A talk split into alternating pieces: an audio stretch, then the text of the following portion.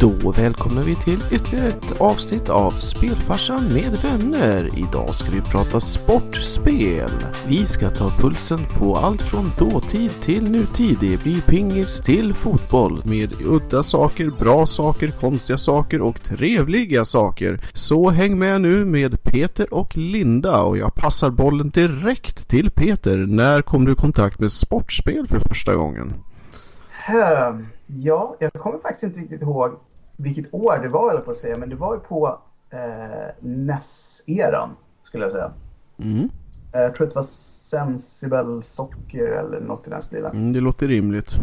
Som ju var helt fantastiskt och som jag får inflika, jag fortfarande tycker är ganska underhållande. Var det det som man kunde göra så här nästan som specialattacker? Att man kunde få fotbollen och liksom flyga över halva plan och skruva sig och allt möjligt? Eller var det det? Eh, ja, exakt. Ja, precis. Då Och minns det var jag rätt. en, eh, jag tror man bara hade typ en spelare som såg normal ut. Och så Mm. var det en som var jättestor och så var det en som var lite snabbare och sådär. Mm, det var lite, lite fantasy setting på det kan man väl säga. Ja, precis. Jo, jag kommer också ihåg. Jag kommer ihåg att det var väldigt förstås orealistiskt, lite väldigt arkadigt och roligt. Ja, alltså om man på något sätt trodde att man spelade fotboll så har man gjort ett ordentligt misstag. Det var ju mer så här, vi kallar det fotboll, eh, men du ska egentligen bara sparka den här bollen in i målet på andra sidan och så har vi Mm. lite olika anslag. Och sen så var det ju liksom toppscrollat om man säger. Inte i sidled utan upp, upp och ner om man säger också. Exakt. Så det var ju, ja, det var väldigt kul. Det är sånt där som man minns. Ett annat sånt är ju förstås då eh, track and field. Som ju i och för sig höll sig lite mer kanske då till hur sporten faktiskt visuellt såg ut. Jo. Ja, Men precis. Verkligen någonting man spelade bokstavligt talat Mm. sönder kontroller på. Ja, batteritricket sitter ju fortfarande kvar liksom. Det är ju eh, var verkligen att man hittade en penna eller någonting annat som man slet ju ut. Alltså det är fantastiskt vilken hållbarhet de här Nintendo-kontrollerna måste ha haft. Ja, jag tror att det var, var det inte extrem hård plast i de där? Jo, ja, för det första det och sen förstås otroligt enkel mekanik. Så jag menar det, det, ja, det höll om man säger. Ja, för att jag kommer ihåg att när det här spelet släpptes som ett arkadspel till 360 så höll de kontrollerna sämre än Mhm. Nintendo-kontrollerna som man hade haft när det kom från Ja, början. jag tänkte precis fråga det. Undrar hur det skulle funka om man tog en typ en modern kontroller och försökte misshandla på samma sätt. Alltså, man fick ju rotera de här uh, thumbsticks-bitarna på de moderna kontrollerna på ett sätt som gjorde att de på något sätt nästan Hoppar ur led. gleds längs med kanten. Så man skalade ju långsamt bort plast. Ja, alltså, Det var bättre förr. Det var bättre förr. Exakt. ja, jag minns fortfarande blåsorna i fingrarna. Alltså, när, om, innan man insåg att det var kanske idé att använda ett hjälpmedel på något sätt. Eller fuska med turbokontroller. De var inte bättre förr. Nej, de var verkligen inte bättre för. Var det just när man skulle springa också som det Mm. var jättejobbigt? Det och den här klassiska armbrytartävlingen som de hade med. Som var, alltså det är nog ett av de mest fysiskt jobbiga spel som någonsin har gjorts innan Wii Fit skulle jag påstå. Ja, ja, det här var ju långt före liksom, att man skulle interagera och ändå så satt man där och slet som ett djur. Just i och med att när man åtminstone spelade mot varandra. Man kunde ju bokstavligen hålla på i timmar. För det tog ju aldrig slut liksom. Det var både mental, fysisk och svettig övning verkligen. Ja, och man ville ju inte förlora. Det var ju förnedring. Man Nej. satt med sina kompisar. Exakt, det var ju otrolig penetalism och liksom, ja, driv i det här. Så- att, nej, det var, det var blodigt allvar. Jag kommer ihåg också Mario Tennis som ett så här tidigt, eh, tidigt sportspel. Mm. Jag känner, just tennisspel känner jag så här, har varit med väldigt länge. Det är väl ett ganska enkelt koncept. Jag Mm. säker. Jag förstår varför. Man kan ju påstå att Pong var ett tennisspel till exempel som var det egentligen allra första spelet. Då. Ja, men det får man väl nästan... Alltså, det är ju ganska uppenbart var de har hittat inspirationen någonstans. Och ljudet, bara titta på ljudet så är det ju liksom, eller kanske pingis eller någon, någon form av racketbollsport i alla fall. Ja, helt klart. Men Mario Tennis, det var typ som Mario Kart fast man spelade Mm. tennis istället för att köra konstiga bilar. Ja, precis. Eh, men nej, eller hur var det? Var det inte så att det var Mario var domare? Men man spelade med två helt så här uh, random karaktärer som inte hade något Ja. egentlig koppling till Mario. Var det så? Kunde man inte vara så här Bowser och Yoshi? Inte, inte i det här första till Nintendo. Det är jag Ah, okej. inget minne av. nu när du säger det så tror jag faktiskt att, att det var att han var domare. Mm. I det absolut första. Ja, För sen absolut. som Linda säger så kom det ju ett spel där man kunde vara alla möjliga. Jo, precis. Så att, eh, nej men det, det, det stämmer nog. Det var likadant, fast i Mario Golf däremot, där spelade man ju Mario. Och det var ju också mer tidigt, får Mm. man ju säga. Jo, alltså man utforskade ju alla sportgenrer på NES, redan i NES så att säga. Och på något sätt så känns det så typiskt med just Nintendo att stoppa in Mario i typ random sportspel och så kunde man sälja det som Mario Golf och typ Mario tävling. Mm. De hade säkert kunnat kränga ett Mario typ eh, Dart om de bara hade kommit på det. Mm. Ja, ja, alltså det som sagt, i vad som helst. Det skulle vara intressant om vi till exempel skulle göra en sån med andra kända personer som politiker. Så vi skulle köra Löfven Tennis till exempel. Slänger in honom där eller något annat liknande. Men apropå liksom eh, kultfigurer så där, där var ju en av de första så här crossovers också när eh, Sega och Nintendo började vara lite mera buddies. Det var ju när man, när man blandade sportspel, man kanske hade Sonic och Mario i samma spel liksom. Mm. Det var väl något sånt där det hände.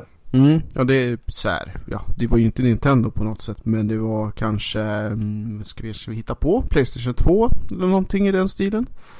Mm. Möjligen, uh, du kanske hittar på men det var tidigt i alla fall i, eh, i eran. Var det så Mario mötte Sonic på PS? Ja, det fanns något sånt här Olympic Games som de gjorde någon eh, crossover där de plockade in. Det var inte bara, alltså det var en blandning utav Sega-karaktärer och Nintendo-karaktärer och allt möjligt jox i ett enda eh, ja, pack liksom. Då har man ju två ganska naturliga genrer där det går att göra sådana grejer utan att det känns krystat. Det är ju sport, fighting-spel egentligen. Mm. Precis. Fighting har de ju verkligen gjort. Väldigt crossovers på alla möjliga håll. Absolut. Mm, men sen om man rullar fram eh, åren lite grann och eh, tittar utanför eh, NES-eran så började de ju här klassiska titlarna som Fifa-serien drog ju igång på under Super Nintendo-tiden. Mm. Och NHL. NHL. Vi hade ju också var eh, PSG eller vad det heter också startade där någonstans. Eller PES menar jag. Jag tror det. Eller, men, för att då började det ju också ta form lite grann mer i den här. Lite av det vi ser idag. Att man ändrade ju till 2,5D. Eh, man, eh, det började påminna lite grann mer om fotboll i alla fall. Ja, alltså. Jag kommer ihåg att jag, det var ungefär då jag upptäckte EA-serierna. Det var ju på SNES-tiden. Även fast jag spelade faktiskt NHL 94 på PC. Och det var ett så kraftfullt spel så att det dödade ju i stort sett datorn när man körde det. Mhm. Och det var just den här, fortfarande har jag någon så här minne av att det var rätt snygg 2D-grafik så här snett uppifrån. Men Mhm. det såg säkert ut som kräks egentligen. Men det, det var så, man, han fick ju sån här stor spelkartong och kunde se på bilderna på baksidan. Mm. Jag kommer ihåg att när jag såg de bilderna jag så här, det här är framtiden, det här spelet köper jag, det var svindyrt. Mhm. Och hem och köra och så klarade inte datorn av att göra det så jag var tvungen att göra en sån här äh, bootdisk. Ja just det. Ramdubbel och allt vad det hette. Ja. Ja. Ja, det där det är ett minne blott. Nu sitter man på eh, 12 gig grafikkortsminne och sådana saker. Det... Ja, precis. Men frågan är om man kan spela de spelen. Nu är ju typ de datorerna är för bra för dem nu och var för dåliga då. Ja. Men jag, jag tycker ju att på det visuella planet så har man ju nått eh, någon form utav realism nu. Men det är ju fysiken som är där det stora utvecklingsområdet fortfarande. Men det, det, där valde man ju då, om man går till titlarna runt Super Nintendo så hade man ju, de var ju fortfarande väldigt arkadiga förstås.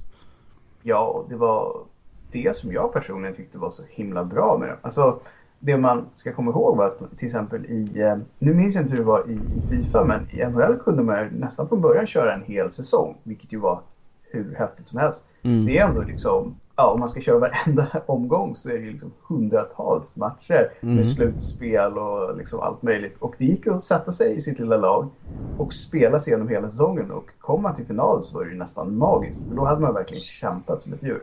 Ja. Ja, verkligen. Man kunde ju också sätta sig och inte spela sig igenom hela säsongen. För man behövde ju inte styra något av lagen. Så Nej, man man- kunde ju titta Precis på säger. en säsong. Man behövde inte styra något lag, man kunde dessutom byta lag. Ja. Mm. Den här matchen var på att förlora. Jag spelar som det andra laget istället. Fast jag skulle vilja påstå att det, jag tappade intresset för sportspelen när de började bli för eh, realistiska. Jag gillar ju den här arkadkänslan och inte det här eh, superpilleriet med eh, skruvade bollar och det ska vet, dribblas och donas och grejas. Utan jag föredrar mer det här liksom pang på. Ja, och det sätt så har de ju gått från att vara ett spel som alla i någon slags bred bemärkelse kan spela. För det var så här, här har du din kontroll, här har du ett gäng snubbar på isen, försök få in pucken i det andra målet. Mm. Det var inte så där, uh, har du grindat liksom tekningsspimmar? Ja. Nej, men, nej, precis. Då, då var det ju roligt för då kunde ju till och med jag göra mål. Ja. Ja, alltså det, det var ju till och med sådär att sköt man från ett visst ställe så blev det alltid mål. Och Ja. det, var så här, det visste man om. Så att det var inte det att så här, åh vilket fusk. Det var snarare så att du ska inte få chansen att få din spelare till det läget. Nej precis, Det var ju där strategin var.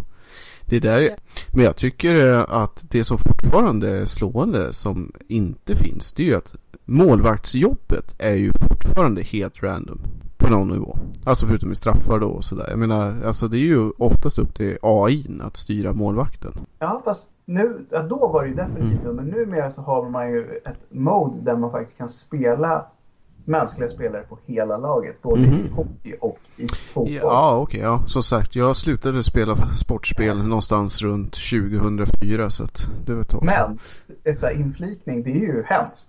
För att, tänk dig hur svårt det är att få ihop ett lag på riktigt på plan. Tänk dig då när folk är utspridda över hela världen. Många gånger man har träffat på målvakten vid mittplan och sådär. Mm. Vad gör du här? Men det är väl det som är skärmen i det hela också. Ja, men det råkade man ju göra för att man bytte ju spelare på något sätt och sen helt plötsligt hade man råkat byta till målvakten och så inser man att man är ute och spelar på mittfältet med Mm. målvakten. Och så ska man hinna springa tillbaka. Och då var det ju andra laget också bra därför att det var, det var så mycket lättare att spela sportspel då. Mm. Ja, och jag minns att det var något spel som kom till Super Nintendo, tror jag. Där det var så att man faktiskt kunde tackla målvakten utan att man blev utvisad. Mhm. Jo. Och då blev det liksom en sport i sig att se hur många gånger man kunde skada målet. Ja, för det här med skador, det har ju varit med väldigt lång tid tillbaka. Liksom att eh, det var nästan en taktik att skada motståndarens spelare. För att det där med hur, hur man blev dömd var ju ganska relativt om man säger så. Verkligen. Jag kommer ihåg att det var ungefär någonstans i de vevorna, kanske något senare, där jag och de som jag spelar de här spelen liksom myntade termen ta en för laget. Det var ju då att man tog Mm. en dålig spelare och försökte döda målvakten. För Man Mm. visste att den här spelaren ser vi inte resten av matchen. Var det det du tog med dig i din hockeykarriär sen? Inga kommentarer. Jag hade inte fysiken på min sida så hade jag försökt mig på något sånt där så hade jag nog fått extremt mycket Mm. stryk. Så, nej. Men det där är egentligen en intressant fråga om vi ska prata lite allvar. Tror vi att eh, sportspelen då påverkade ung, ungdomen eller barnen till att bli våldsammare när de utövade sporten på riktigt? Jag vill säga nej. För spelen såg fortfarande ut som någonting helt annat än, än liksom det man gjorde där ute i verkligheten. Jag, jag tyckte inte direkt att man kunde säga att det man spelade på typ NHL 94 eller 95 det såg så uppenbart ut som ett spel. Mm. Mm. Jo, jag håller Alltså, med. de spelen tror jag inte gjorde, gjorde det. Där, det fanns ju något spel, jag kommer inte ihåg vad det hette, men man spelade ju fotboll på en innergård på asfalt och det var liksom, och där gick det ju ut på att man skulle tackla varandra och göra fula saker. Ja, man kunde plocka upp tillhyggen också om jag minns rätt. Ja, så var det kanske till och med. Det känns ju kanske som att det är mer en öppen för att... Det är väl typ det som nästan blev Fifa Street sen. Där det bara är att man latchar på en bakgata i Brasilien som Ronaldinho liksom. Mm. Mm. Det, ett sån typ av fotboll måste ju vara till väldigt roligt att se kan jag tänka mig. Däremot om, vi ska fortsätta på den lite mer allvarsamma linjen så ett spel som jag definitivt tror kan ha påverkat och som blev stort på SNES-tiden det var ju wrestlingspelen. Mm, just det. Och kanske Mortal Kombat också om man ska vara PT. Ja precis, men jag menar wrestling anses ju ändå Det var en sport. Ja. starkt Mm. vara en sport. Mm. Jag menar man kunde ju spela som Hulk Hogan och bara mosa 25 snubbar med en stol liksom.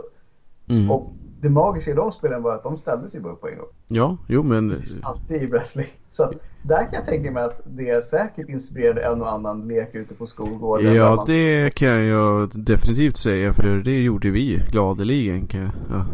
Ja, Så att... dyker eh, från repet liksom. Det, det är kul i ett spel. Men om någon dyker från hallen på en så blir det inte riktigt lika Nej, det var lite kul att titta på tills, eh, ja, stackars Klas eh, bröt armen. Men det må vara en helt story för sig själv. på något sätt så är det ju alltid där det slutar. Det blir bara roligare och roligare och roligare tills någon på allvar faktiskt skadar sig. Då är det så här, ah, okej vi taggar ner lite. Det är lite som den här eh, traditionen som fortfarande lever kvar, tror jag, bland unga. Det är att liksom, vem kan hoppa från högst höjd? Det är nog mänskligt det där. Ser man ett högt träd så ska man upp i det. Och sen blir man dum i huvudet och vill hoppa ner. Det där är däremot inte helt logiskt. Men jag tror definitivt att Varför finns det inga spel där man ska klättra upp i trän och hoppa ifrån dem? Så gäller det att precis tajma landningen och sånt där. Annars så bryter man så här fotleden eller någonting i den här stilen. kan man köra som liksom olika nationaliteter. Man har den lite seniga killen Mm. som liksom är svår att ta sig upp med men som håller ut länge. Och så har man tysken som bara är så här power climber. Eh, Alltså jag ser potentialitet i det här. Alltså det skulle kunna bli en Ja, riktigt skön indie-titel alltså. Kan vi lägga ett trademark här på en gång? Ja.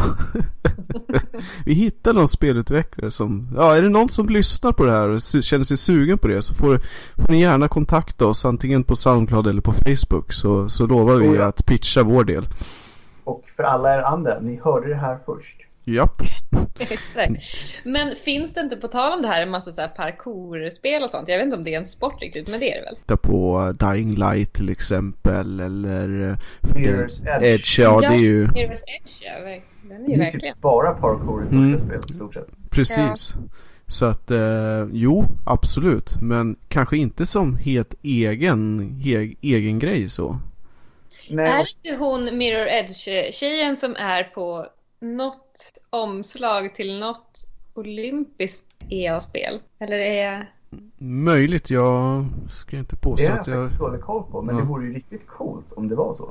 Mm, Ja, det skulle ju vara. Hon har en jäkligt cool look i alla fall.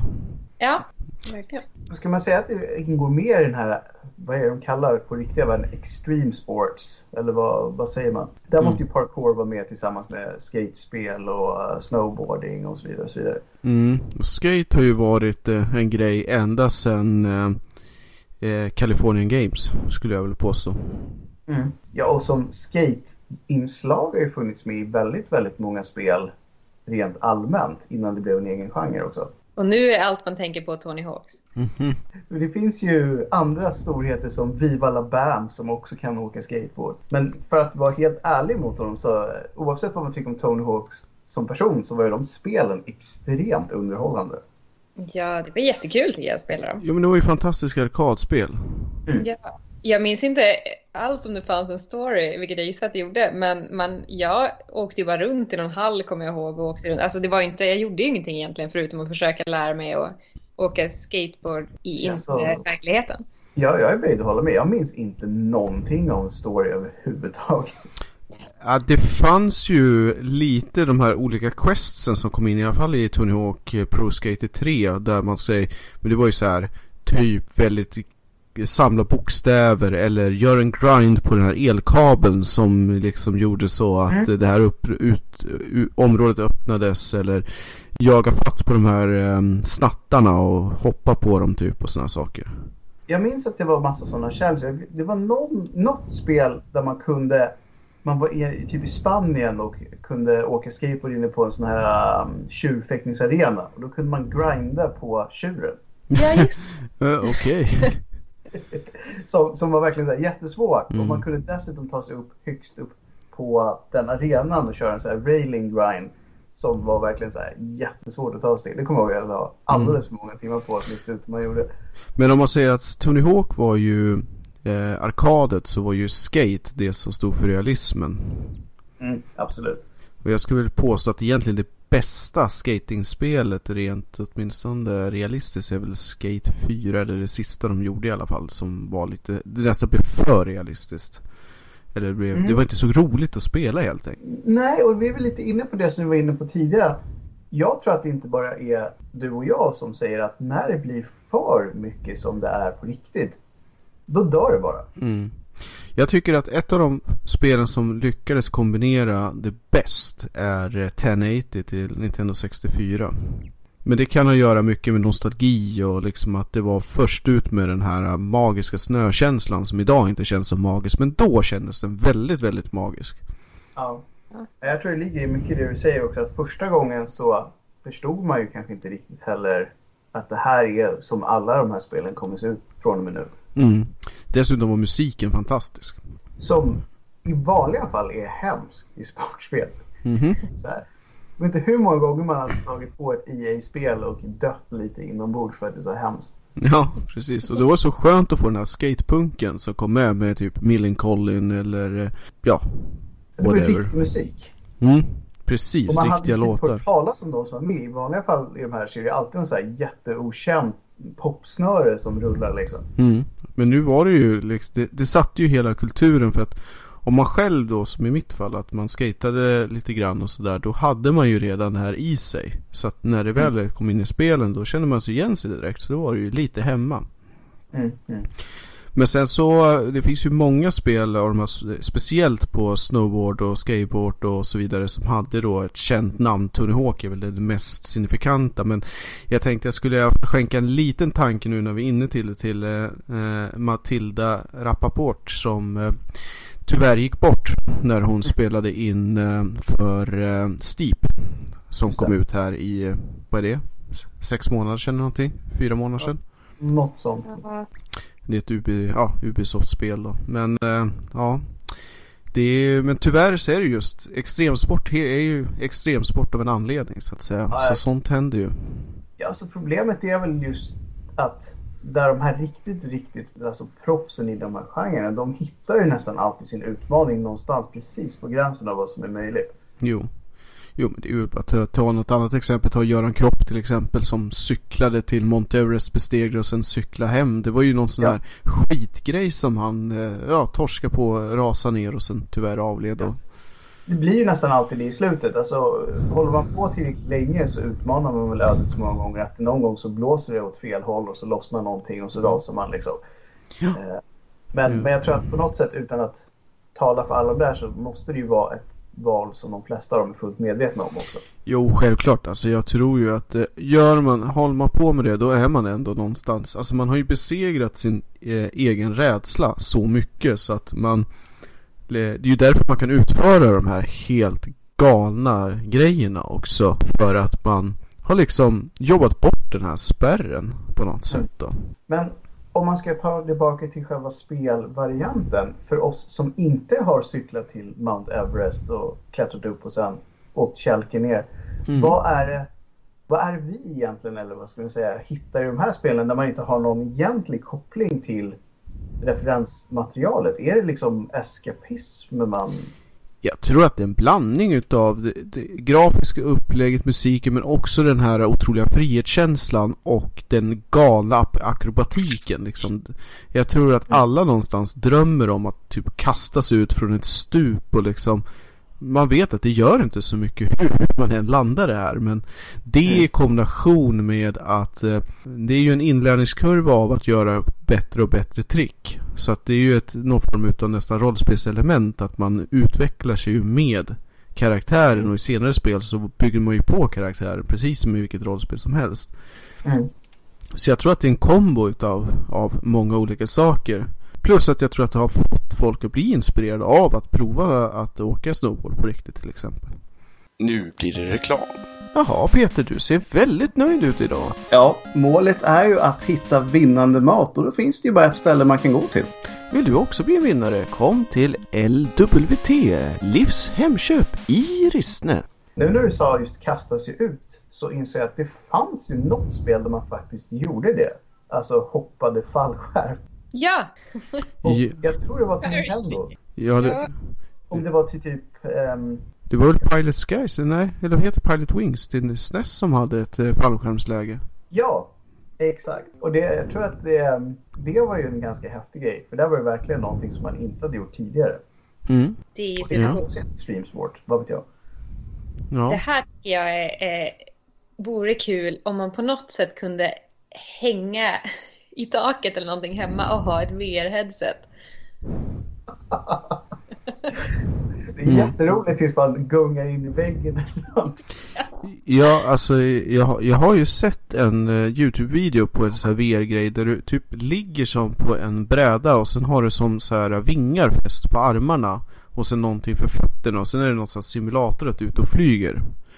Så det borde väl vara något åt det hållet antar jag. Ja, Det är, är någonting som är lika roligt för den som testar det som för de som ser den här personen fl- fladdra Mm. omkring med händerna. Men är inte det så med all VR? Jo, Ja. Vi har ju gjort det tidigare programmet utlovande att när vi får det första VR-centret i Sverige att vi ska göra ett YouTube-klipp där Peter springer runt i sån här gåstol och försöker skjuta folk i en VR-miljö. Ja, ja. Alltså det är, jag, jag står fast vid det jag har lovat. Mm. Så en vacker dag så händer det här. Precis, och då kan jag aldrig visa mig igen. Men ändå värt det på något sätt. Ja. Jo, jo. Nej, men det, det, det kommer gå ut med en bang liksom, om man säger så. Bokstavligt talat. Man Mm. lär ju springa in i en vägg förr eller senare. Mm, precis, där kan vi snacka om att gå in i väggen. ja. Säs, säs. Säs, säs, ja. Men det finns ju mer än bara fotboll och hockey och extremsporter. Vi har ju hela den amerikanska uppsättningen. Vi var inne lite på det i wrestlingen. Men jag tänkte på till exempel eh, i form utav eh, amerikansk fotboll. Som annars inte är sådär jättepopulärt och vanligt i väst. Nej, och utan att ha någonting att gå på egentligen så kan jag tänka mig att det är en av de största i USA. För det är verkligen, Madden är ju så stort. ja. Och det kommer ut varje år. Jag tror att det dessutom är ett sånt här spel som liksom aktivt uppdaterar rosters och trades och Mm. allt. Precis Ja. som i Fifa och hockey. Jag kan ha fel, men jag tror att det är det bäst säljande eh, sportspelet efter möjligtvis Fifa. Ja, det är exakt så jag har för mig att det är också. Men hur bra säljer Fifa i USA? Inte Jag- jättebra, nej. men det säljer ju i resten av världen. Exakt, Ja. Europa är en jättemarknad för Fifa. Så att, eh, men jag tror att det har blivit mer och mer intressant för den amerikanska marknaden. Alltså på senare år så har ju eh, fotbollen, jag skulle säga att mycket tack vare damfotbollen i USA som har gjort att det har blivit ett större intresse i alla fall. Ja, alltså de är definitivt på uppgång. Det har ju blivit en, en college-sport som inte bara de som inte var bra på amerikansk fotboll spelar längre. Mm. Så det har ju fått ett större liksom, upptagningsområde. Och har man ett större upptagningsområde så kommer folk Precis. köpa spel.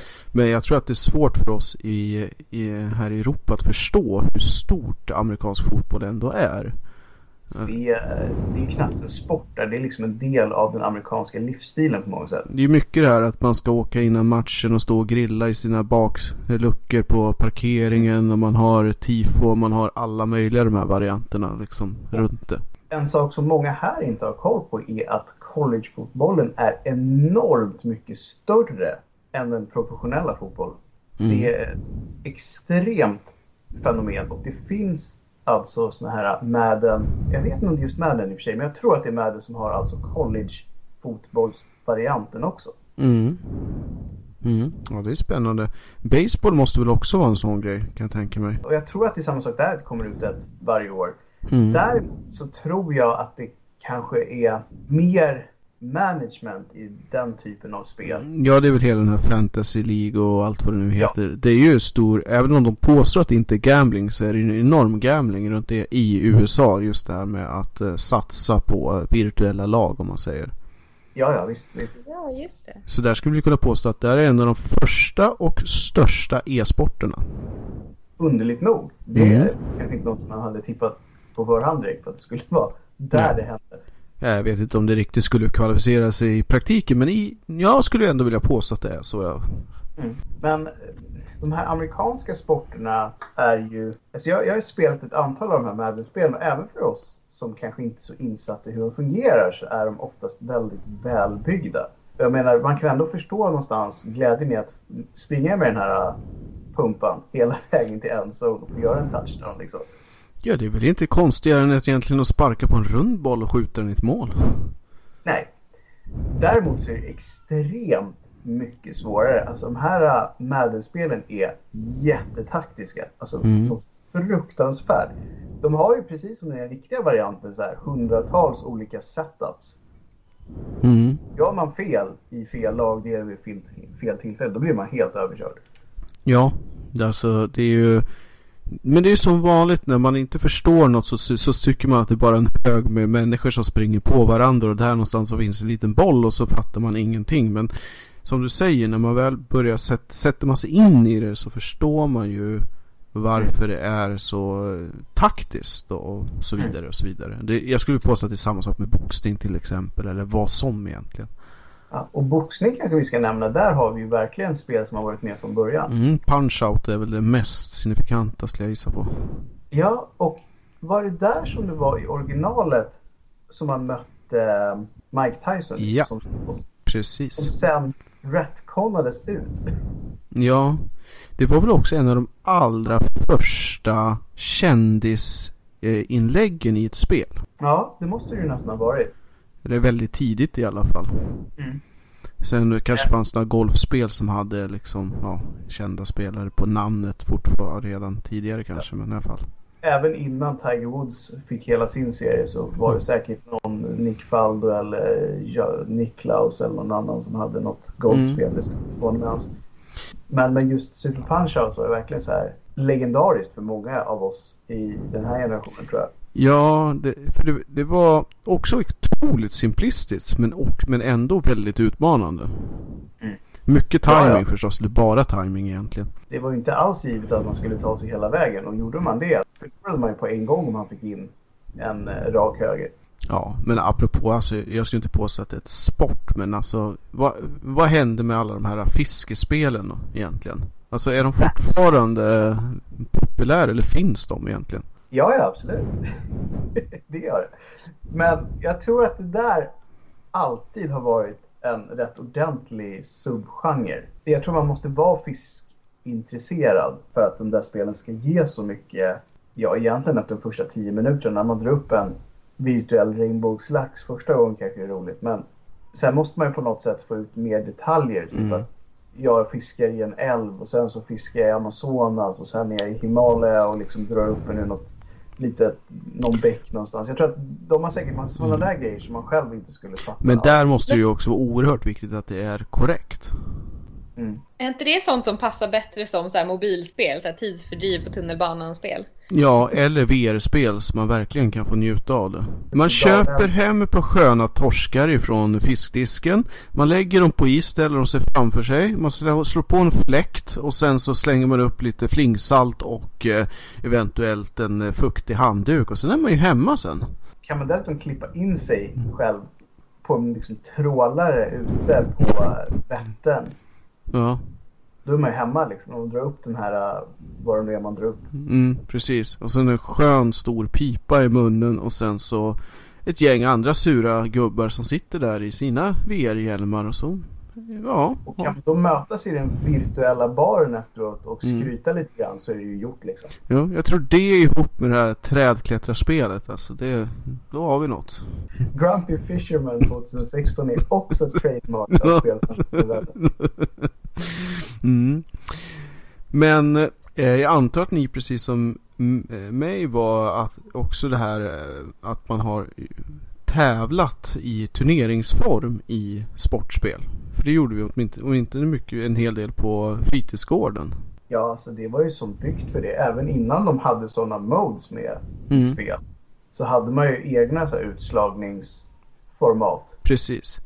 Där hade man ju alltid någon riktigt duktig jäkel som fick sitta och spela hela tiden. Och sen så passades den, an, han, den andra handkontrollen vara vidare då. Ja, men för det är det ju att även spelen lockar ju verkligen fram riktiga känslor. Precis som sport överlag gör. Ja, ja, absolut. Jag minns, eh, jag tror det måste varit ganska kort efter att Grekland gick och vann EM i fotboll. Och det måste vara så här 2004 eller någonting. Mm, något sånt. Då vet jag att jag mötte det laget i eh, något av Fifa-spelen hela tiden efteråt. Det måste nästan varit året efter för det brukar alltid vara så att det laget som har vunnit ett mästerskap blir alltid upphåsat i nästa spel som Mm. kommer ut. Då har de liksom oavsett hur lite skicklighet laget egentligen hade. Typ som att Island ska få vara med i nästa Fifa. Det skulle inte få mig alls om Det de är har en... klart de ska få. Ja, ja, självklart. Men jag får att det var så att de inte inte skulle få vara med för att Island sagt nej för de tyckte de fick för lite pröjs. Men jag vet inte om det slutade så. Sista ordet kanske inte sagt ännu, men ändå. För annars har de ju brutit en novel tradition av att vilket lag som helst som vinner blir upphåsat i spelet efter och alla spelar det. Men är deras spelare med i något klubblag då? Ja, ja. Alltså numera så är ju... eh, Det kanske vi ska... Jag vet inte, det har nog inte sagt. Men numera så har de ju med väldigt, väldigt många lägre divisioner i nästan alla länder. Ja, Så vi, spelar man professionell fotboll så kommer man nog vara med i de här spelen. För man kan ju spela, jag tror, i division 1, kanske till och med division 2 i många av de här större länderna. ja, ja, så är det ju i till exempel i svenska versionen utav eh, hockey. Ja, visst. Där har du ju med SHL och sen även, ja, Allsvenskan. ja precis. Gud vad roligt. Så då skulle man potentiellt kunna få vara med i ett spel. Ja, Ja, absolut. är professionell så absolut. Finns det liksom- damvarianter av de här spelen? Jajamän. Alltså svenska, i Fifa i alla fall har de ju dam, damlagen med nu. Jag tror att det är de största brandsen. Sverige är med i alla fall. I, ja, och jag tror att det också skulle kunna vara så att det är en del av dem som har med ett antal av lagen och inte alla. För att Mm. många gånger så är det ju fortfarande sorgligt nog så att det finns inte ett seriesystem som motsvarar det på här sidan. Mm. Vilket är jäkligt tramsigt egentligen. Absolut. Men jag menar då finns inte ens möjligheten att kanske då släppa ett fullständigt spel och då bakar de ofta in det som en del av de vanliga spelen istället. Ja, och jag tycker ju personligen, och nu kanske jag trampar på några riktigt ömma tår här, men jag tycker ju att svensk herrfotboll är helt irrelevant i princip. Jag tycker det coola och det roliga det är ju svensk damfotboll som faktiskt går till typ final och semifinal i VM varenda år i princip. Om man ska välja något av det när det gäller svensk fotboll, absolut. Men i övrigt vet jag inte. Nej, i övrigt säger jag, men just svensk. Eh, nu är inte jag jättefotbollsintresserad, men jag sätter ju mig ju mycket här och till titta på en damfotbollsmatch när Sverige spelar, när en herrfotbollsmatch i alla fall. Ja, alltså om man säger så här. Om man går på vilka som presterar när det gäller. Då, då har ju inte herrlaget på seniorsidan varit heta de senaste åren om vi säger så. Men juniorkillarna däremot. Ja, det, det tänkte jag säga det, är- Men det är ett det är väl lite undantag. samma sak där. För där har man liksom, och nu trampar vi väl på tår igen, men det känns som där har man verkligen så här kämpa glöd och entusiasm som, som gör det sevärt. Liksom. Ja men det har väl också varit att det, det har ju låst sig så mycket, eh, bara min personliga åsikt men för det svenska herrfotbollslaget efter 94. Då, man har ju aldrig riktigt kommit tillbaka till den här riktiga lagkänslan. Utan det är ju visst Zlatan och det har varit andra personer däremellan. Men man har ju byggt det på en eller ett par spelare. Det har ju inte varit ett lag riktigt. Nej, och sen så ser man fortfarande tillbaka på det än idag. Liksom så här, så, ah, men ni kommer ihåg 94, det var så himla bra då. Och så börjar man fundera på hur lång tid det var sen det faktiskt var 1994. Det är länge sedan, det var när första Fifa kom ut. Liksom. Mm, precis, 22 år sedan liksom. Men om man ska vara helt ärlig så det är inte jättekonstigt i Sveriges fall. För går man tillbaka längre än 94 så var det ju samma intetsägande dravel innan också. Ja, jo. Sant. Jo men jag brukar själv börja bli lite gammal tycker jag. när Jag känner mig när jag liksom börjar tjata om att kommer ni ihåg CPL 2001 när Heaton vann sitt första stora mästerskap? In the olden days. Mhm, precis. Men det är där som är så roligt mellan, hur ska vi säga, traditionell gammal sport och hur ska vi kalla de här nya sporterna. Inte bara e-sport utan det finns ju andra sporter som har kommit till på senare tid. Att när man pratar om pensionerade gamla stjärnor som slutade 2013. Ja, ja. Och som är så här 25. Mm. Bara, kommer du ihåg hur var det på din tid? Liksom? Jag minns 2013. kanske inte ni kids hur det var, men för tre år sedan, Ja. i början av den här epoken, så Då- gjorde vi så här. Ja, det var ett helt annat spel då.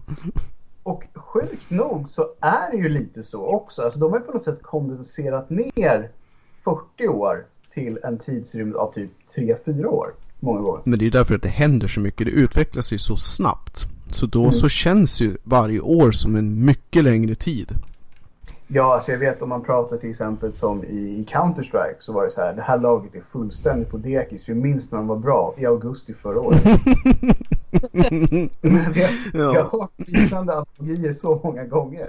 Jo, nu så har det ju, i och för sig så brukar väl folk generellt sett dela upp just när det gäller Counter-Strike. Att man tittar på Ja. antingen på CSGO eller så pratar man om 1.6. Där har man ju de stora. Men, men jag till exempel som följer League of Legends ganska så här eh, frekvent. Där är det ju också blivit att där har man ju faktiskt introducerat nya element varje år i någon mening. Som gjort att det faktiskt är en väldig skillnad på spelet idag och för tre år sedan. Så där kan man ju verkligen prata om det. Men sen är det ju också att i och med att när e-sporten blev när det började komma in mycket pengar och mycket prestige och så vidare och så vidare. Då hittar ju sätt folk att nyttja och spela spelet på ett helt annat sätt. Så det har ju pushat spelet framåt hela tiden också. Och det där är ju samma sak förstås med liksom fotboll. Det är bara att man har haft kanske typ 100 år på sig att förfina spelet med material och så vidare och så vidare. Men nu skulle man kanske säga då nu när vi kom in på det i alla fall. Men e-sport, det måste ju ändå vara en av de nyaste sporterna överlag. För nu, Mm. nu får man väl nästan ändå säga att det har väl slagit igenom som en sport nu. Det skulle man väl Ja, det är ju erkänt nu som en sport.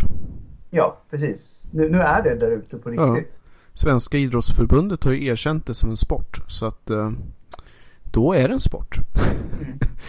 Men, jo, men, men är det en sport på samma sätt som typ, eh, typ biljard eller vad ska man säga? jag skulle vilja säga att det, jag skulle jämställa det med, eh, som du säger, biljard eller dart eller Alltså det är ingen idrott, men det är en sport. Ja, man blir ju ungefär lika svettig av att spela en CS-match som man blir av Mm. att eh, ja, kasta dart. Kanske, Mm, eller skytte till exempel. Schack. Ja, schack. Mm. Men eh, jag skulle väl försöka definiera det i någonting där man handlar mer alltså stillastående eller eh, mer teknik än att det är ren, för sen kan det vara mentalt ut, utmattande och så förstås då men att det, det är ju inte riktigt en fysisk aktivitet på så sätt i alla fall. Och innan jag blir eventuellt nedringd av folk som är upprörda så jag säger inte att de här personerna som håller på med e-sport inte är duktiga. De är sjukt duktiga på det de gör och jättedrivna liksom, drivna inom sina olika genrer. Men de kanske inte är fysiskt utmattade efter en match på samma sätt som en fotbollsspelare. Nej, men på, samtidigt påstår de ju att om man har extremt hög hjärnaktivitet under en lång tid så ja, har man ju en viss högre fettförbränning och så. Men visst, det är absolut inte som att man skulle springa efter en boll i åtta timmar. Men om vi är ändå är inne på det här lite fitnessspåret och lite hälsosamma och eh, så vidare med spel så, så gjorde ju Nintendo en stor tjänst när de tryckte in sin Wii Fit. Och Zumba. Mhm. Eller bara överlag när de släppte Wii, när man fick det här sport, eh, Wii Sports med. Ja, precis. Helt plötsligt så började man faktiskt bli fysiskt aktiv i spel. Ja, och det skapade lite av en trend. För jag menar, Microsoft hängde ju på med hela sitt Kinect Sports-satsning som tyvärr eh, förstörde Rare. Men, men det är en helt annan diskussion. det blir ett program i sig. När vi förstörde Rare. Precis. Och Sony gjorde väl, gjorde inte de också någon som man också höll i? Någon? Jo, Playstation Move. Den Ja, här wanden, typ. eh, det som ser ut som någonting helt annat som är lite vuxet, men i alla fall. Ja. Ja. Men, men, men om man tänker på de här sportspelen så var det ju nästan alltid så att man någonstans skulle lägga en straff. Ja, precis. Men eh, det stora nya var ju just det här att man verkligen vevade kontrollen. Det myntade ju hela det här begreppet om eh, folk som förstörde och skadade sig och allt möjligt på att Mm. Wii-kontrollen flög in i tvn och i huvudet på folk och så vidare. Och så vidare. Speciellt i och med att det blev ju lite partygrej av det här så att man drack alkohol i kombination med detta.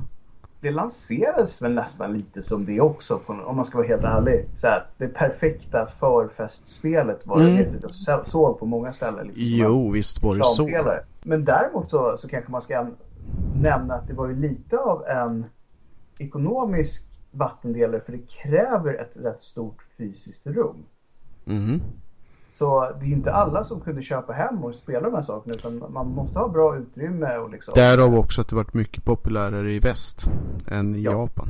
På grund av att man inte, oftast inte har så mycket utrymme i, alltså i hemmen på något sätt. Det är ju inte för inte som att Nintendo-kontrollerna överlag hade en sladd en gång i tiden som var betydligt kortare i Japan än i väst. Ja, precis. Det var inte det att sladd var dyrare i meterpris. Nej. Det var andra saker. Vilket jag antar att i Japan så ha, borde ju inte det här myten om att man sitter för nära skärmen någonsin förekommit. Nej, det är ju faktiskt sant. Vi borde bjudit in en japan och frågat. Är det här sant? Är det här sant? Mm. Det är en stilkorean. Fast Mm. han ska inte säga så mycket å andra sidan. Nej, de ska mest vara där som ett tyst stöd. Mm. Men om vi ska bryta ner här. Är är det här något spel, alltså de här um, sportspelen, är det någonting som ni har provat på mycket eller är det här bara någonting som vi har sett mycket? Mycket. Mm. Och Mycket just den här tennis och bowling är väl det som jag har spelat mest av de här Wii-varianterna. Ja, eh, jag tänkte säga just Wii Bowling fick jag mer ont i handleden av än riktig bowling. Vilket är ganska roligt egentligen. Ja. Jag menar, jag vet inte hur jag lyckades men man knyckte liksom med handleden på samma sätt. Bara att man har inte den där tyngden så man kunde ta i mycket mer. Ja, vilket kunde få ödesdigra konsekvenser.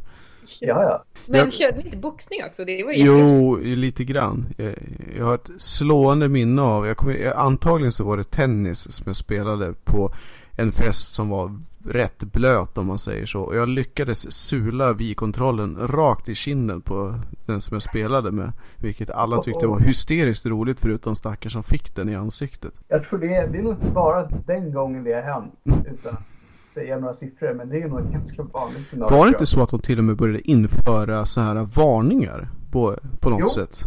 Och jag vet att de här Wii-kontrollerna fick ju efter ett tag en sån här liten sele som man kunde ha runt handleden. Ja, exakt. En liten strap. Och sen så påminde Wii om att man skulle se till att man hade den fastspänd. Ja, så att Mm. man inte slog ner sina motståndare. Mm. Eh, och det, det tror jag absolut var av en anledning. Det var nog inte bara så att nu är vi snälla utan det, det var nog ett problem som, som dök upp så pass ofta att det var värt att nämna. Ja, det tror jag absolut. Så att, mm. Man var ju inte van att ha sådana spelkontroller som man var tvungen att hoppa runt och, och röra på sig på det sättet. Nej, och det fanns ju vissa specifika problem med, jag vet i alla fall i Kinect så hade de ju inte tänkt på den här grejen att säga att man eh, skulle smasha en pingisboll eller vad det nu Mm. kan ha varit. Och då höjde man armen med racket. Men Mm. om man då missade Mm. så var ju sensorn fortfarande kvar där uppe någonstans ovanför axeln. Mm. Så när nästa boll kom och man försökte liksom smasha i mitten av skärmen, Mm. då hann man inte ner igen. Nej. För att Ja. sensorn var fortfarande en halv meter högre upp. Så de hade ju mycket såna grejer som de inte tänkte på i början. Men det där, jag tror att man kommer att eh, Man kommer titta tillbaka om 15 år när man liksom har Förfinat tekniken ännu mer att eh, man, man började ju med de här eh, rena ljusdetektiv, alltså mer som fjärrkontroller till exempel i Duckhunt Som är egentligen en briljant eh, teknisk lösning till hur man löste det Till Mm. liksom sen med dansmattor och så vidare, vi-kontroller och allt sådär och så Någonstans där långt framme så kanske man helt enkelt har en någon form av hjälm eller något där man liksom bara kopplar in rakt mot hjärnan och sen så kommer det ju att kännas helt naturligt då på något sätt. Så hur lång tid tar det innan man kan moonwalka in som Michael Jackson och bara köra liksom?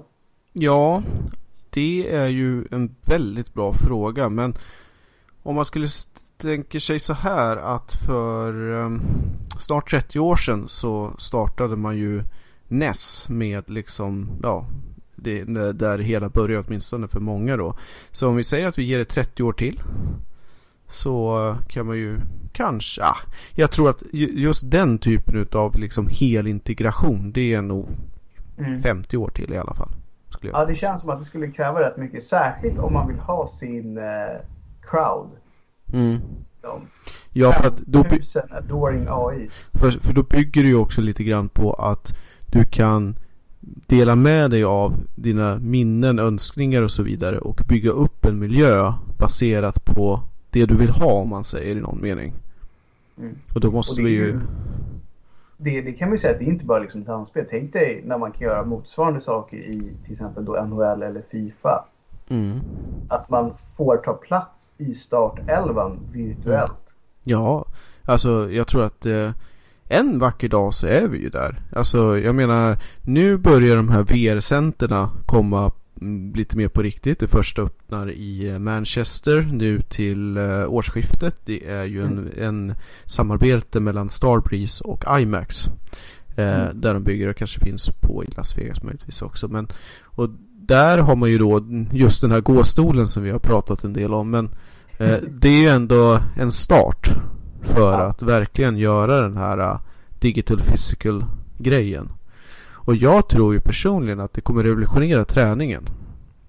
Alltså det måste ju vara mycket roligare att springa på ett löpband om man verkligen får en stimulerande miljö att springa i.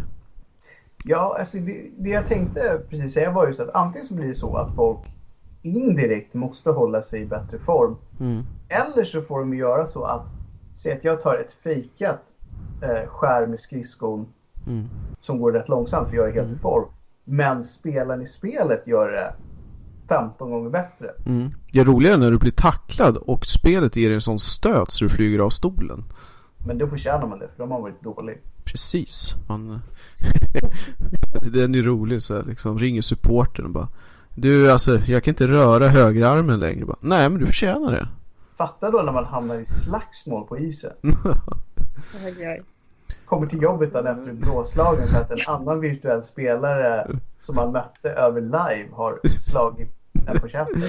Mm, det, det känns ju som att vi börjar toucha på till exempel Sword Art Online eh, anime-serien och lite av de här andra varianterna på temat. Man kan bara se framför sig vilket ramaskri det här skulle kunna bli och liksom eh, spel återigen det farligaste som kidsen kan hålla på med. Ja. Nu på ett helt annat sätt. Nu på ett helt annat sätt för nu är de liksom Jo. Där ute på riktigt. Men, men jag, jag ser ju det här som, om man ska titta på olika så här, dystopier så ser jag ju det här nästan som det en av varianterna till mänsklighetens undergång. Att man bygger en sån teknik som gör att vem som helst kan få uppleva sin mest perfekta värld som du aldrig någonsin skulle kunna upp, eh, åstadkomma i det verkliga livet. Och sen Mm. slutar det med att alla ligger i små kuvöser typ. Och sen så bara dör vi ut. Det där kallas Matrix. Ja, precis. Men det kommer bli ett, eh, ett Matrix som folk vill söka sig till. Och vad härligt det kommer bli. Ja, precis. Alltså jag har inget emot det. Det skulle vara svinnice att gå ut den vägen om man sitter där på ålderdomshemmet och de sista fem åren så får man återuppliva allt från sin ungdom till whatever man nu vill prova på Ja, liksom. liksom att man vet det över och så bara äh. Från och med nu så vill jag vara en NHL-stjärna och bara Ja. spela. ja, men det jobbiga är ju när det är någon på 18 bast som känner samma sak. Ja, det blir lite mer moralisk gråzon kan man ju tänka sig. Det blir så här åldersgräns på 70 år för att få göra det här. Precis. Det, det blir så här, du måste ha gjort det för att få göra det. Det vill säga levt hela ditt liv. Ja, nu är vi inne på ganska väldigt essentiella frågor så att det, det, det får nog bli ett helt eget program känner jag. Ja, vi kan ju inte riktigt ehm, bedöma hur det kommer bli ändå. Men sportspel, det är ändå någonting som jag tror att vi kommer få stå ut med även framöver. Ja, Inom. absolut.